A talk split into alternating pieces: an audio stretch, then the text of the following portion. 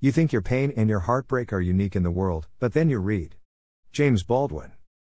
Mired in spine crippling pain, it is easy to believe we as an individual are uniquely aware of the agony associated with physical suffering.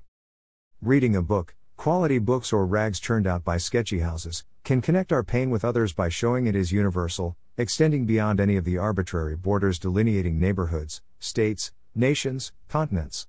Transcending culture, language, any nuance of the human condition extending unto animals, plants, unto the rocks and stars themselves. There is more in common between human individuals than that which differentiates us. Our souls are immense reservoirs of being. Yet we focus on the physical surfaces, remaining ignorant of the universal consciousness shared by all humanity.